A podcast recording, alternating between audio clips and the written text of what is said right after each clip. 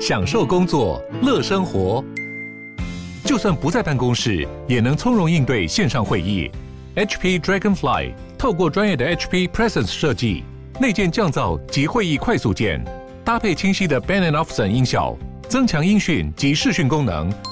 HP Dragonfly 顶级商务笔电，采用 Windows 11专业版，让您在会议中享有最佳的视觉和听觉品质。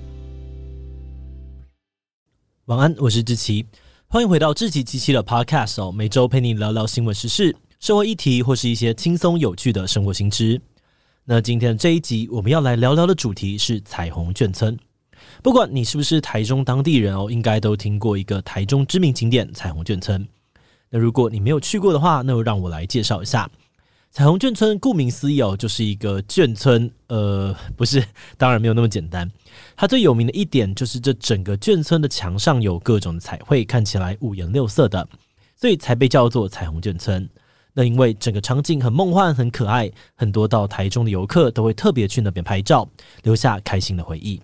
不过就在今年的七月底哦，彩虹眷村却传出了合约纠纷，负责营运眷村的彩虹文创公司，甚至直接用油漆涂掉了部分的彩绘墙面。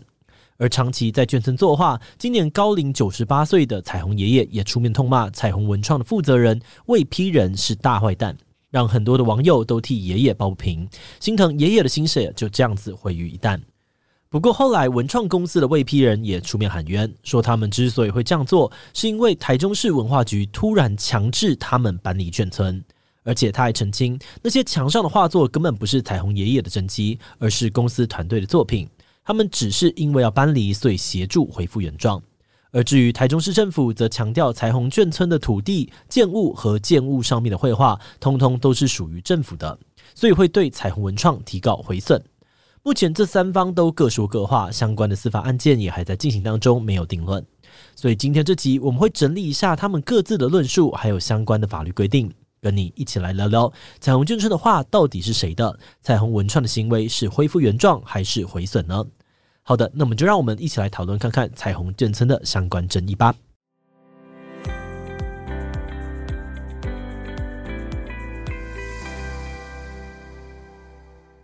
在进到这次的争议讨论以前呢，我们要先来简单介绍一下彩虹眷村这个景点是怎么来的。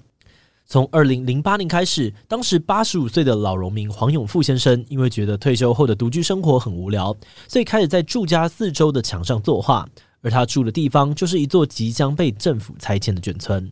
后来有大学生发现爷爷的画作很有特色，于是帮忙发起了抢救彩虹村活动，要求台中市政府保留眷村。而在他们的努力之下，最后台中市政府也答应保留眷村不拆了。那整个事件被媒体报道之后，就让爷爷跟这个眷村一炮而红，在疫情爆发以前，每年都会吸引超过百万名的游客来参观。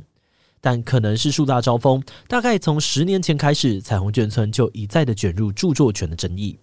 那依照现行法规来看哦，一个人的作品只要是原创，那在完成作品的那个瞬间，原作者就会自动受到著作权的保护，不需要再去额外申请什么。也就是说，理论上画作的著作权都是属于彩虹爷爷的。不过后来却有很多人都跳出来说，他们也有著作权，这又是为什么呢？那这边我们就要再仔细的厘清一下，所谓的著作权到底是什么？著作权详细来说可以分成两种权利，第一种是保障原作者名誉的著作人格权，照理来说是不能够转让给其他人的。比如说一幅达文西的世界名画，不管被转卖了多少次，不管最后是被放到博物馆，还是被私人收藏家锁在保险柜里面，都不会影响到这幅画的著作人格权，就是画家达文西，其他人不能说达文西的画是自己画的。而另外一种著作权，则是保障经济利益的著作财产权，也就是你拿这个作品去赚钱的权利。但跟著作人格权不同的是，著作财产权是可以透过契约授权或让与给其他人的。授权或让与是什么意思呢？这边先剧透一下，这一次争议呢，就跟这两个概念有关。简单来说，你可以想象自己有栋房子，授权呢，就像是把房子暂时租给别人使用，但合约跑完之后，房子还是你的。而让与则是把房子卖掉或送给别人，这样财产权呢就会变成是别人的。之后别人要怎么使用，就跟你整个前屋主无关了。好的，那简单讲完这些概念之后，我们再回到彩虹卷村。二零一零年的九月，彩虹爷爷把捐赠画作的著作财产权专属授权给华艺网公司的林珠南先生，让他去行销彩虹爷爷、彩虹眷村，贩卖周边商品等等。那根据我们刚刚的比喻，这时彩虹爷爷已经把财产权租给林先生了，所以在合约期限内，爷爷不能够再行使自己的权利，也不能够再授权给其他人。那你可以想象成租屋的时候，房东不能够随便进屋子里面，也不可以把屋子再同时租给别人。但是后来，彩虹爷爷的亲弟弟黄孔辉跳出来说，其实早在二零一零年的五月，他跟爷爷就签了著作权让与契约书。当时他用三十万台币买下爷爷过去、现在跟未来所有美术著作的财产权。但因为他人住在香港哦，所以二零一二年呢，又再跟彩虹文创公司负责人魏丕仁签约，把卷村交给他经营。那这边争议点就来了。弟弟黄孔辉还有华艺网公司的林珠南都宣称自己有跟彩虹爷爷签约，都拥有权利。那在乔不懂的状况之下，双方决定对簿公堂。而在打了五年的官司之后，二零一八年法院判决弟弟的契约有效力，而且时间更早，所以林珠南的契约无效，不得再行使相关权利。这波官司也就告一段落。简单来说，根据二零一八年的法院判决，彩虹爷爷的财产权当时已经先卖给了自己的亲弟弟。那既然已经卖出去了，彩虹爷爷照理说就不可以再对财产权之后的利用有任何的意见，当然也不可以再卖一次给华谊网公司。但是没有想到，后来整个剧情又急转弯了。在今年初，彩虹爷爷的老婆，也就是所谓的彩虹奶奶，她跟媒体表示说，彩虹爷爷当年其实是先跟华艺网的林珠男签约的，但是魏批人在认识爷爷之后，就想要取代林珠男，还特地叫远在香港的彩虹爷爷弟弟来台湾帮忙怂恿哥哥。奶奶说，二零一二年，爷爷在未批人的威胁下跟弟弟签约，并且把日期压在林珠南签约之前。而接着，未批人在靠着这张假合约拿下了爷爷对于卷村画作的财产权。可是后来，未批人不但没有按照说好的条件付钱给爷爷，还不断的骚扰恐吓。当时他们夫妻两人呢，吓得搬离卷村，结果未批人竟然还追上来继续骚扰。那这个消息传出来之后呢，魏批人这边回应说，这件事情是误会哦。他表示自己经过法院认证，并没有伪造文书，而且当初彩虹爷爷的弟弟是怕爷爷被人骗，才会买下著作财产权。只不过弟弟人在香港，所以整件事情才交给魏批人处理，而他该给的钱一毛都没有少给，甚至还有加码补贴给爷爷。另外，他还反过来指控说，彩虹奶奶廖汉秀才是那个心术不正的人。质疑他因为觊觎爷爷的财产，在二零一三年跟爷爷结婚，后来甚至把爷爷带离眷村拘禁起来。外批人还质疑爷爷是因为得了失智症，所以才一直被奶奶控制。好的，那听到这边哦，你应该会觉得这故事的发展也太错综复杂了吧？而且两边都各执一词，好像很难光凭这些资讯就知道谁讲的是真话。那这一连串争议都还没有落幕哦，没过多久又爆发了社群上面大家都在讨论的刷漆事件。这个事件是这样子的。原本彩虹眷村是由政府委托彩虹文创来经营管理，负责人就是魏皮仁。但就在合约到期的前一天，七月三十号，彩虹文创来了十四个人，把眷村里面大约六面的彩绘墙都涂上了颜料，把彩绘整个盖掉。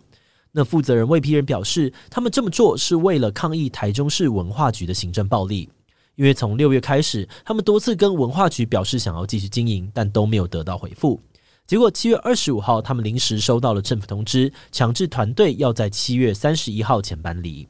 那虽然台中文化局没有否认是七月二十五号才通知业者，但他们强调公文上面明确写着业者要依照条约的规定返还房舍，并且保持彩绘墙面的原状。而且文化局也宣称，彩虹眷村的绘画是政府的资产，被毁坏的话，市府一定会告他们毁损。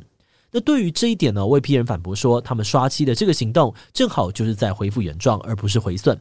因为彩虹文创团队五年前就接棒爷爷作画了，而这次涂盖的部分呢，本来就是团队的作品。不过目前他们并没有提出公开的证据去证实这个说法。而另外事后彩虹爷爷也说，那些彩绘全部都是他一个人画的，团队只有帮忙修补。简单来说，一个刷漆事件让彩虹文创的业者杠上了爷爷，又杠上了台中市政府。不过，就法律上面来说，这两起纠纷呢，其实分别围绕着不同的法律权利。首先是业者跟爷爷之间的争议点，是在于那些被刷漆的绘画到底是谁创作的。一般来说，谁创作的作品，谁就拥有那个作品的著作权。但现在两边都说，这些被刷漆的彩绘是自己画的，让著作权的归属好像就变成了罗生门。但针对这点，有学者就表示哦，所谓的创作其实不只是画画这个动作，还有原创概念的发想。所以说，这些被涂开的彩绘，就算都是团队成员亲手画出来的，但他们也都是引用了爷爷的既有风格去延伸，所以很可能被认定是重制或者是改作。那除非有证据反驳，或是双方有另外签契约，否则著作权很可能还是爷爷的。不过目前双方还在打官司哦，所以还是要等相关的资料公开，我们才比较有办法厘清。那至于业者跟市府之间的争议，则是他们在吵业者刷漆的举动算不算是毁损了市府的物品呢？这边的物品指的是你可以摸到也能够物理上面破坏掉的实体，而这个部分就跟著作权无关，而是牵涉到物权里面的所有权。因为整个彩虹眷村的土地还有建筑都是属于市政府的。而那些彩绘实体也因为复合在建筑上面，并且成为建筑的重要成分，所以彩绘的所有权确实也归市府所有。那么这边的症结点就在于哦，业者刷漆的行为真的有构成毁损吗？根据刑法的定义，毁损罪有客观跟主观这两大的构成要件。在客观要件上，简单来说，就是只要毁损或是损坏别人的物品，或是让这个物品丧失它原本的特定效用，这样就符合毁损刑法中毁损定义。比如说，今天同事背了一个新背包上班，你莫名就是看这个背包不爽，所以拿剪刀把人家的背包给剪破，导致他没有办法再装东西，让他失去了原本的功能。那你的行为就符合毁损的刑法定义。而主观要件则是指当事人是故意造成破坏，也就是呢，他在行为的当下清楚知道或能够预期到这样做会造成物品的毁损，却还是选择这么做。以剪破背包的例子来讲，你明明知道那是人家的东西，也知道这样乱剪会破坏背包，却还是选择这样做，那这就符合了毁损的主观要件。那说回这一次的争议哦，因为文创团队只是漆上油漆，不是直接把墙砸烂啊，或是推倒，所以案件的重点就会在于彩绘的特定效用是什么，有没有因为刷漆而丧失？假如有，这是故意的吗？有人分析哦，在客观要件上面，以市府的立场来说，特定效用应该是指展示画作。所以业者刷漆之后，大家就看不到画作了，确实有让这个效用丧失。但以业者的立场，可能会说，他们刷漆的墙面原本没有画作，现在也只是恢复原貌，所以这个特定效用原本并不存在，也就没有所谓丧失效用的说法。那如果最后法院认定业者刷漆确实让彩绘失去效用，同时也认为业者在刷漆的当下是故意要造成破坏，确实就有可能构成毁损罪了。不过还是一样，因为案件目前都还在审理调查的阶段，所以更多的资讯应该都还是要再等一下才能够确认了。我们团队在制作这个主题，在查相关资料的时候，发现彩虹文创对于著作权的取得有很多种不同的说法。除了跟爷爷还有跟爷爷的弟弟都有签约之外呢，这些契约的名称有的是写著作人格权授权契约，有的又写著作物让渡，或者是著作权让与契约。那虽然听起来都很像，但差一个词，在法律上面的意义可能就完全不一样。而就我们的理解，人格权通常是不能够授权给别人的，所以我们对彩虹文创的主张觉得有些疑虑。不过，因为还有很多的资料没有公开哦，中间各方的说法也还有很多的矛盾需要查证，所以一切可能呢，都还是要等官司的结果出炉，才比较有机会能够厘清事件的全貌。而另外，我们也看到很多网友会留言感慨说，一开始会注意到喜欢彩虹眷村，是因为这些创作都来自于一个保有童心的老爷爷，自发性不为名利的创作。但后来扯上金钱，加进了商业跟文创，让一切都变得不再单纯，甚至有点丑陋。那我们自己是觉得，大家会在这边争权夺利，确实是因为彩虹眷村拥有一定的商业价值。但反过来说，当初这个差点被拆掉的老眷村之所以能够保存到今天，除了它在艺术或文化上面有价值之外，它背后的商业价值可能更是关键。毕竟，如果没有商业潜力，那就很难找到人来经营、保存跟修复。当它有观光客持续的到访，地方政府也一定是乐见其成的。所以我们觉得艺术、文创或是观光的发展本来就很难跟商业脱钩。想要赚钱本身并没有错，很多时候甚至呢是要能够先赚到钱，那些理想或是故事才能够继续的说下去。那当然，只要利益够大或是牵涉的人比较多，事情通常就会变得很复杂。以这一次的事件来说，我们看完之后也是觉得，嗯，支线好多，水好深。那各方的说法呢，也都有一些都不太起来的地方。所以，如果你对于彩虹眷村的争议有任何的想法，或是有其他的资讯想要补充，也都很欢迎你留言跟我们分享哦。好的，那我们今天关于彩虹眷村的介绍就先到这边。如果你喜欢我们的内容，可以按下追踪订阅。另外，我们在 EP 三十九呢聊过一个台湾家乐福如何崛起成为量贩店霸主，后来却被卖掉给统一的故事。如果你对于这个议题感兴趣，欢迎你去听听看 EP 三十九哦。那如果是对于这集的内容，对我们的 Podcast 节目或是我个人有任何的疑问跟回馈，也都非常的欢迎你在 Apple Podcast 上面留下五星留言哦。那今天的节目就这样告一段落，我们就下集再见喽，拜拜。